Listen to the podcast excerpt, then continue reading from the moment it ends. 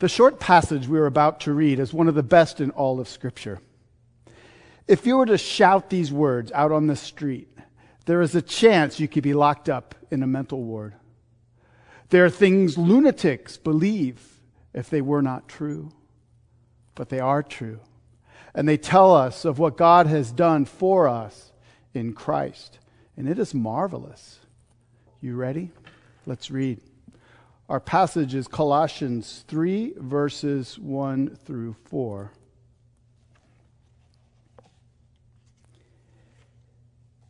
If then you have been raised with Christ, seek the things that are above, where Christ is seated at the right hand of God. Set your mind on things that are above, not on things that are on earth. For you have died, and your life is hidden with Christ in God. When Christ, who is your life, appears, then you also will appear with him in glory. This is the word of God. The grass withers, the flower fades, but the word of our God will stand forever. If we want to know God, if we want to know his will, if we want to know his way, then we must know his word. Let's pray. Father in heaven, may these words given to us by your servant Paul have their proper effect. May we delight in them as we rightly should.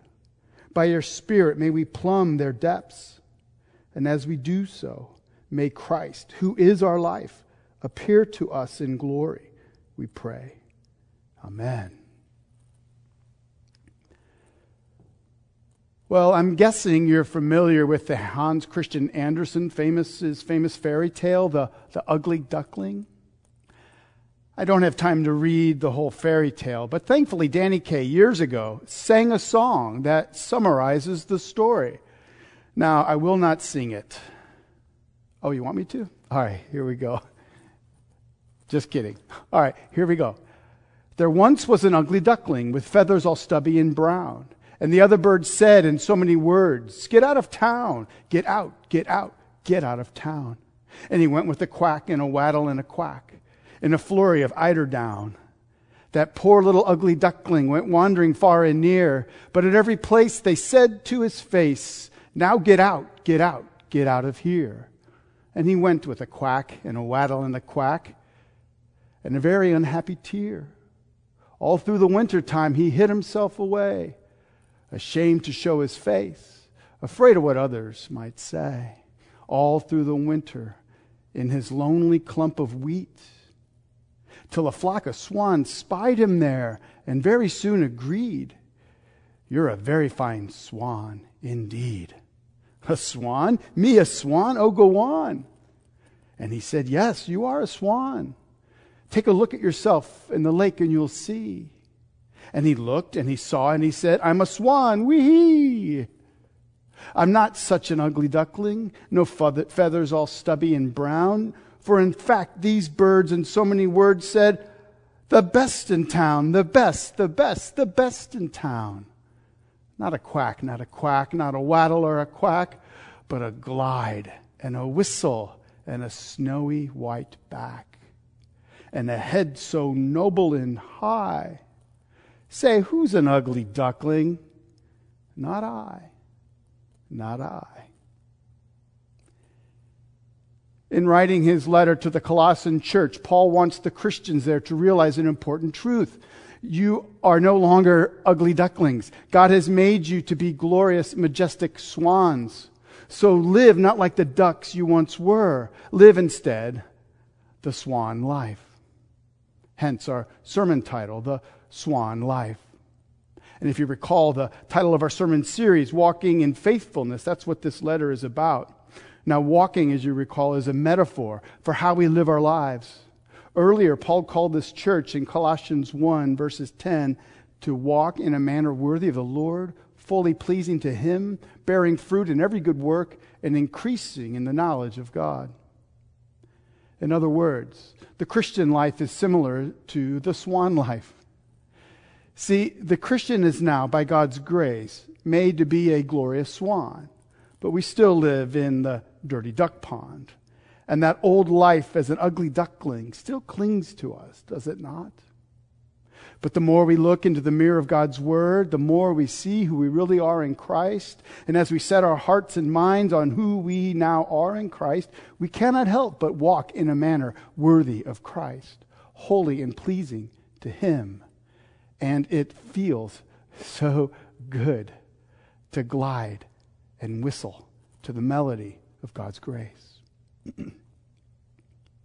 The Christian life is about recognizing our true identity in Christ and rejoicing, and then seeking that identity to transform us more and more from our duck past into our swan future.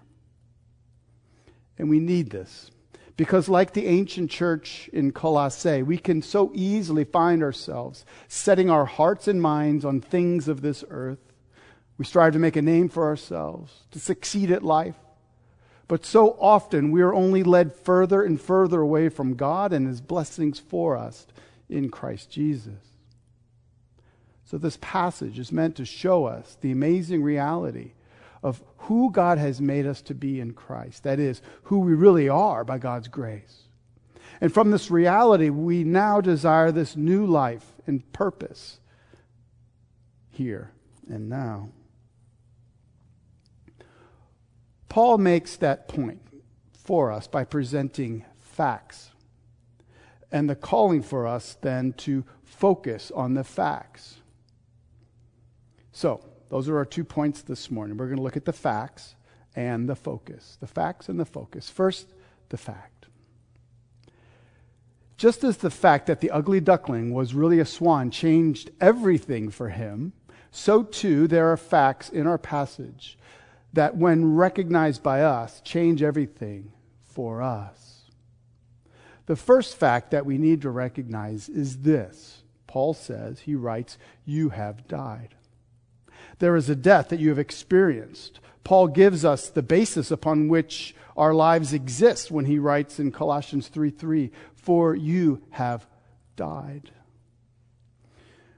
Isn't it true? One of the worst things you could hear one person say to another is, You are dead to me. It means that person is for, forever cut off, never again to have any influence, never again to be in relationship. Now, in our passage, it's actually a good thing. Christian, listen, you are dead to that old you. That old you who used to live selfishly for your own glory. That old you who denied God that old you who enjoyed living in the darkness of your sinful nature, that person, says Paul, is dead.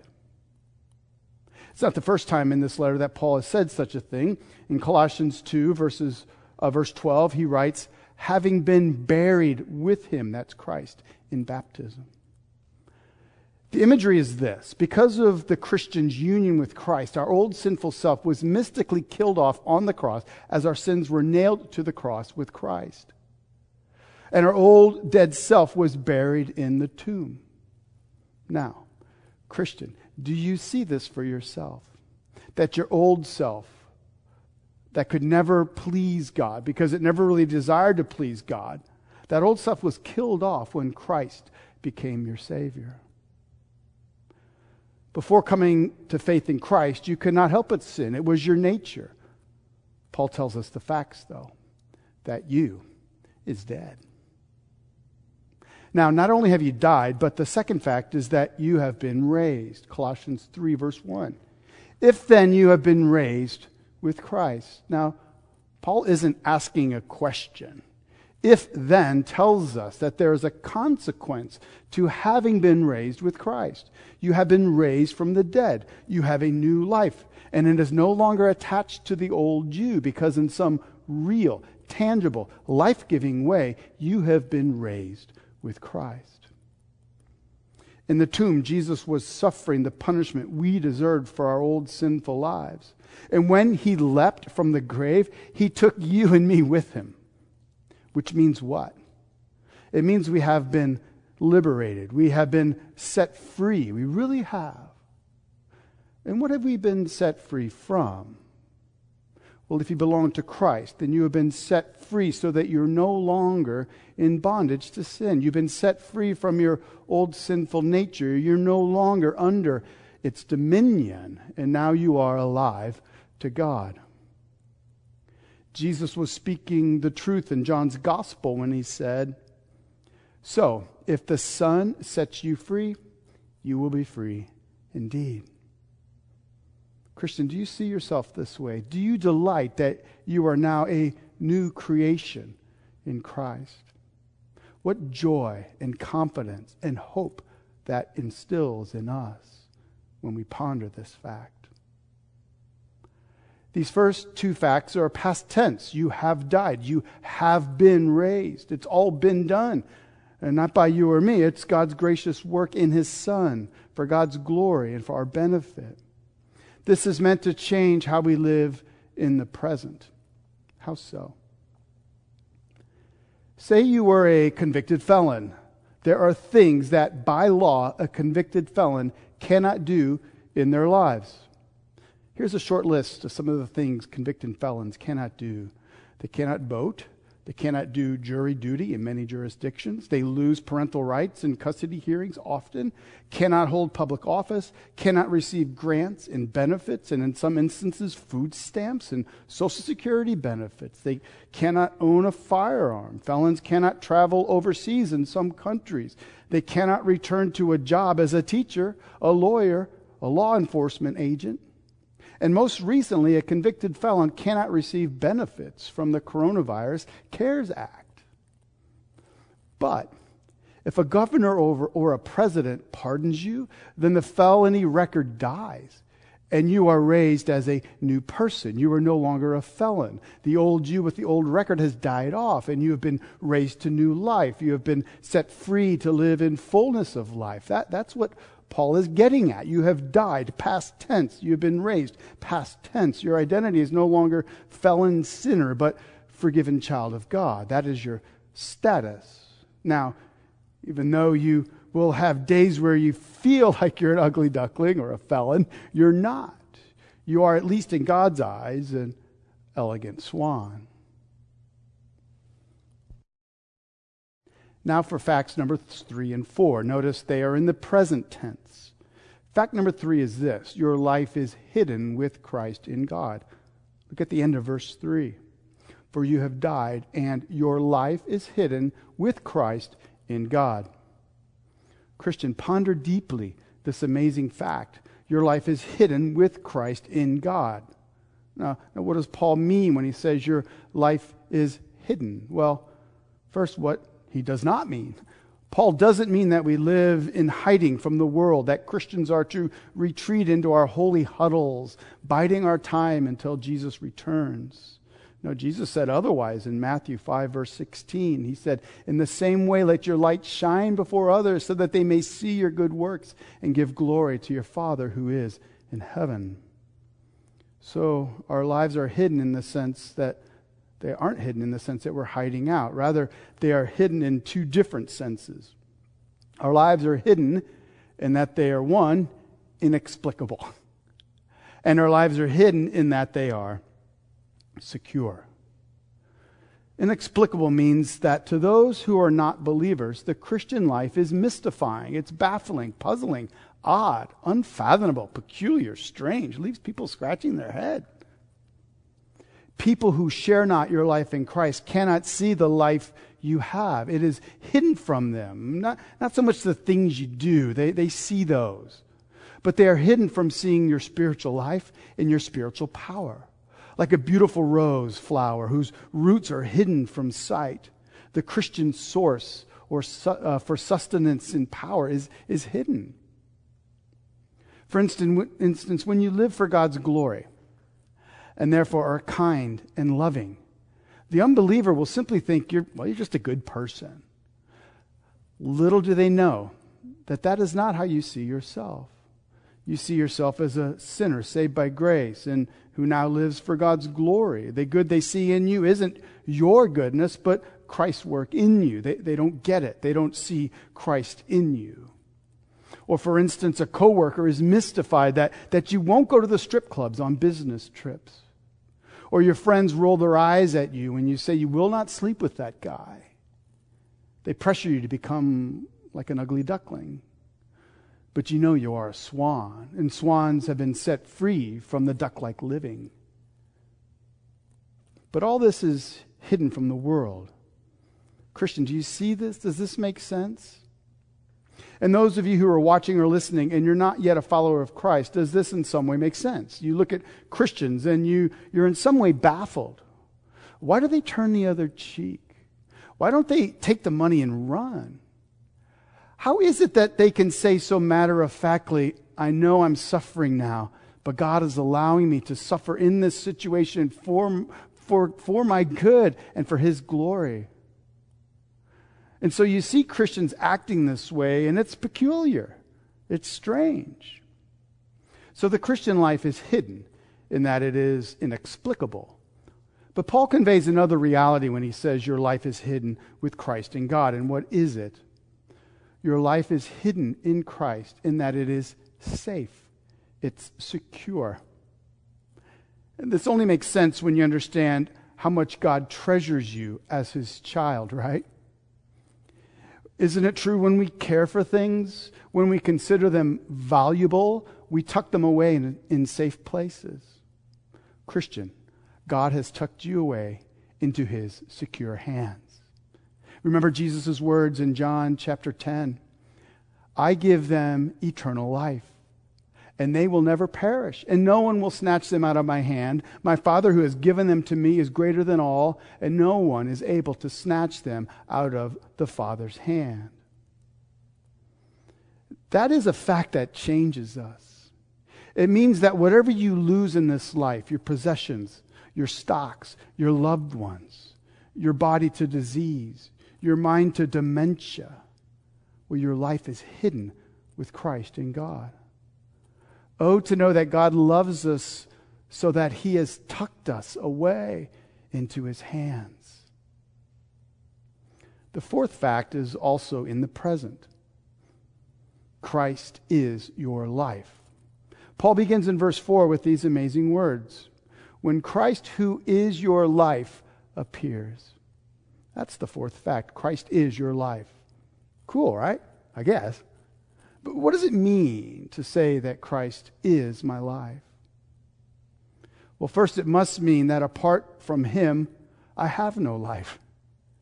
Sam Storms writes life, both physically and spiritually, finds its source in Him and is sustained by Him.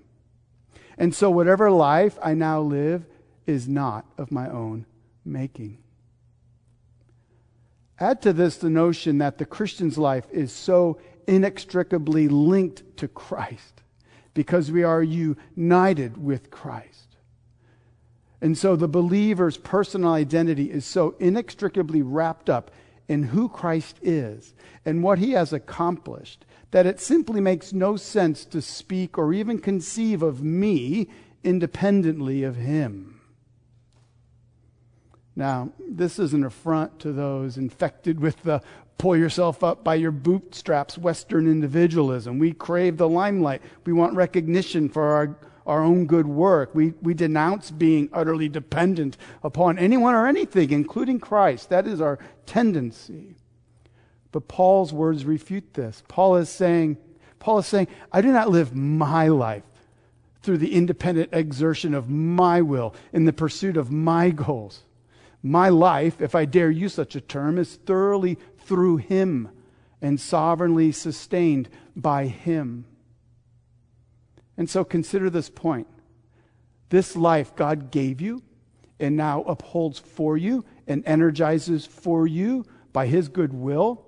Your new life has value only so far as it is lived for His glory. Christian, Christ is your life. Apart from him, you have no life. In him, his divine life is now yours. Has that fact settled in? Christian, Christ is your life now. And that leads us to our final fact. if you notice, the first two were past tense. You have died, you have risen with Christ. The last two we looked at were in the present tense. Your life is hidden with Christ right now, and Christ is now your life. The last fact is future oriented. We see it in verse 4. When Christ, who is your life, appears, then you also will appear with him in glory. And so the last fact is this who you, who, who you really, your, your hidden life, the real you, um, will appear one day when Christ appears. What Paul says here is truly spectacular. When understood, it, it makes you giddy. Can this really be true? Is, is that what my forever future holds? When Paul says we will appear with him in glory, check this out. He's not referring to a place, but an experience. Storms writes, This is the promise of sharing in the glorified life of Christ. It is the promise of the eradication of evil and every fleshly impulse. It is the promise of everlasting deliverance from greed and pride and lust and envy and unforgiveness. It is the promise that our whole being, body, soul, mind, spirit, and affections will experience and forever live in the power and purity of God Himself. It's somewhat akin to what Paul had in mind in 2 Thessalonians uh, chapter 1 verse 10 where he declares that when he comes on that day to be glorified in his saints. John Stott explains it this way. So, how will the coming Lord Jesus be glorified in relation to his people? Not among them, as if they will be the theater or stadium in which he appears, nor by them as if they will be the spectators, the audience who watch and worship, nor through or by means of them, as if they will be mirrors which reflect his image and glory, although in a sense all those are true. But rather, check this out, but rather in them, as if they will be a filament in a bulb which itself glows with light and heat when the electric current passes through it. Stott's point is that we will not only witness Christ's glory, we will be enveloped within it, engulfed by its surging splendor, and made to be experiential participants of it. One day, oh glorious day, our lives will no longer be hidden with Christ in God, but fully and finally and forever seen as we glow with the brightness of His glory for His glory. Those are the five wonderful facts that Paul wanted the Colossian church to comprehend and meditate upon. Now, why these facts? Remember, Paul's letter is a call to live in a worthy manner, to have a Christ like walk. And to live in a worthy Christ-like, to live a worthy Christ-like life involves more than knowing the facts, right? We must also have a focus. So now for the focus. Say you're chilling in your home, binge watching Tiger King, and all of a sudden an alien spaceship, you see it landing outside. Would you A, reach for a handful of Fritos and hit resume on Netflix? Or would you B, run outside seeking to get a, get a better look at E.T.? My guess is B. You drop your bag of chips, wipe your hands on your shirt, and say, Honey, you're not going to believe this. In Colossae, as Paul's letter was read aloud, men and women were caught saying, Honey, you're not going to believe this. Claudius, we are not ugly ducklings, we are swans. So let us focus our lives on living like swans. Now, how do we do that? Do we pick up a list of Christian rules to follow? No, we all know how that ends. So then, how?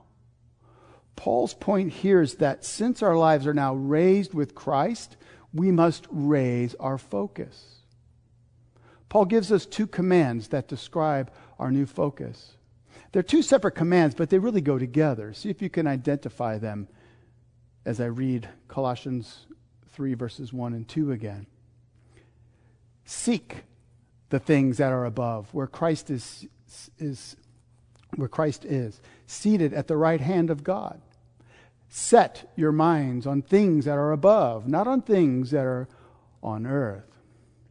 In verse 1, Paul instructs us to seek things that are above. In verse 2, he says, set your mind on things that are above. These, these aren't the same thing. Seeking speaks to our hearts, setting your mind speaks to our, our heads. Now remember, when the Bible uses the word heart, it's not referring to our emotions like, like wearing your heart on your sleeve. One's heart is the place in you where your longings reside, your passions, your desires, your hopes and dreams that drive your daily life. and so let me ask you if your heart had a compass, where would it be pointing? Would it point up to where Christ is, seated at the right hand of God, or would it be pointing down at some, some idol here on earth? If you're like me, you have days where it's definitely pointed to Christ, but you also have days, too many for sure, in which it points to treasure here on earth. Link, uh, Ligon Duncan presents some, good, some good questions that, that test us. He writes, It is a good test of where we are spiritually that we ask ourselves the fundamental questions What is the chief aim of my life? For what do I really live? What controls the way I engineer the priorities of my life? The answer to these questions tell me where my heart really is. If I have been raised into this new life, then my affections and desires are focused on Jesus Christ, who is above. It echoes the teaching of Jesus in the Sermon on the Mount. For where your treasure is, there will your heart be also. Jesus is confronting us with the basic choices. Are we to live for this world or are we to live for the world to come? Are we to live for earthly kingdoms that are perishing or are we to live for Christ and his kingdom, which has already come and will one day appear fully in glory? Paul presses the facts upon us so that we would be encouraged to seek with our hearts things that are above. And when our hearts come to treasure these things, our minds become set too on things that are above and not things that are on earth. Now, Paul isn't saying don't think about earthly things, such as our jobs or families. Not at all. He means that we are to think about all these regular earthly realities with the mind of Christ. Paul is pressing us to affirm what Christ affirms and denounce and reject what Christ denounces and rejects. It means Jesus has not only the focus of our hearts, but our minds too. One of the greatest Puritan preachers and teachers of the 17th century was John Owen. One of his books is titled On Spiritual Mindedness. And in that book, he asks a most penetrating question. He asks, what do you think about when you're not thinking about anything in particular? The question is disarming, isn't it? When our minds are in neutral, do we find ourselves drifting into thoughts about Jesus Christ? When Paul writes, Set your mind on things that are above, not on things that are on earth, he is concerned um, with us developing a he wants us to develop a spiritual mind or what or, or what we call a mindset. It's not so much about intellect. It's about having our minds um, focused properly. Now we need to understand what paul is not commending. He is not promoting the monastic life. Go hide out in a safe place and pray a lot. This is not a call to be so heavenly minded that we're of no earthly good. And I'm sure Paul's point in bringing this up isn't because he thinks you and I are at risk for running off to a monastery. When was the last time you thought about that? No, the opposite. Our problem is that we can hear the good news of our new life in Christ and yet persist in being so earthly minded that we are of no heavenly good we know that Paul is not calling us to a life of asceticism because of what comes right after our passage. In verse 5, Paul lists out numerous things that we are to put to death in our lives. We will cover them next week, but sexual immorality, impurity, passion, evil desires and covetousness, anger, wrath, malice, slander, and obscene talk. And so to set your heart and mind on things above is a call to live on this earth in the holiness that is already ours in Christ Jesus. When you seek the things that are above, you are seeking what is pleasing to Christ, who is seated at the right hand of the Father. Now, if you are a Christian, no doubt you can tend to feel guilty. I'm not even close to being the person I know I should be, let alone the person God is calling me to be. Do you ever feel that way? Well, me too. And so, what are we to do? Are we to relax and act like holiness doesn't really matter? No. But neither are we to grovel at how we keep on acting like ugly ducklings. What are we to do? Paul's answer is amazing, and we're going to finish on this. Try to wrap your head around this. He says that we are to seek something that is already ours. Think about it. Usually, when you're seeking after something, it's something that you don't yet have. But the Christian calling is to seek what is already ours. Once again, verse 3. For you have died, and your life is hidden with Christ in God. As far as God is concerned, that old you is dead. Christ is now your life, and your life is hidden in Christ. And so, listen, the Christian life is about appropriating what is already ours, seeking after it, setting our minds on it. And so it means we seek it with all our hearts. We pray prayers like this Father, I delight in who you have made me to be. Now, please work in me that which I already am in Christ Jesus.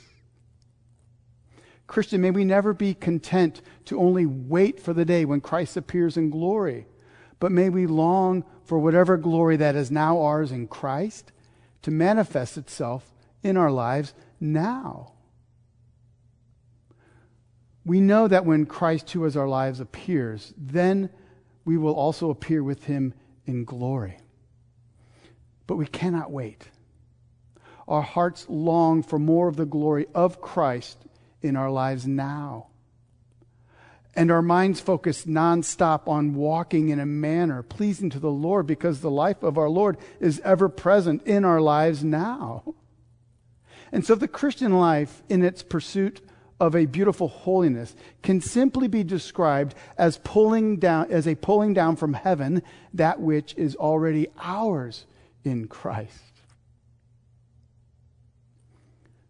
So this morning we've looked at the facts and we looked at the focus.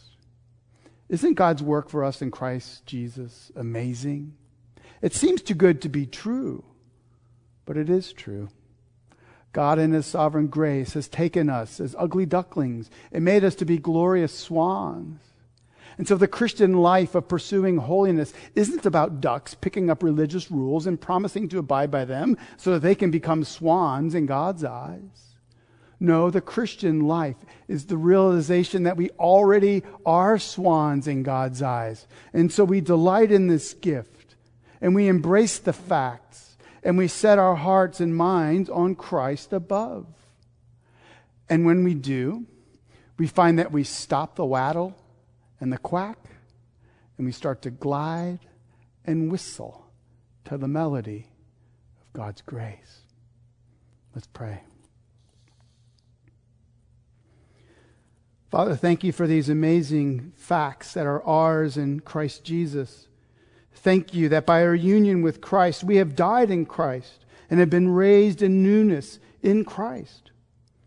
Jesus, we pledge our lives to you anew this morning. You are our life, and we are hidden now in you. And we long for the day when we appear with you in glory. Until then, may your glory dwell in us richly. May your light shine through us for your glory. Amen.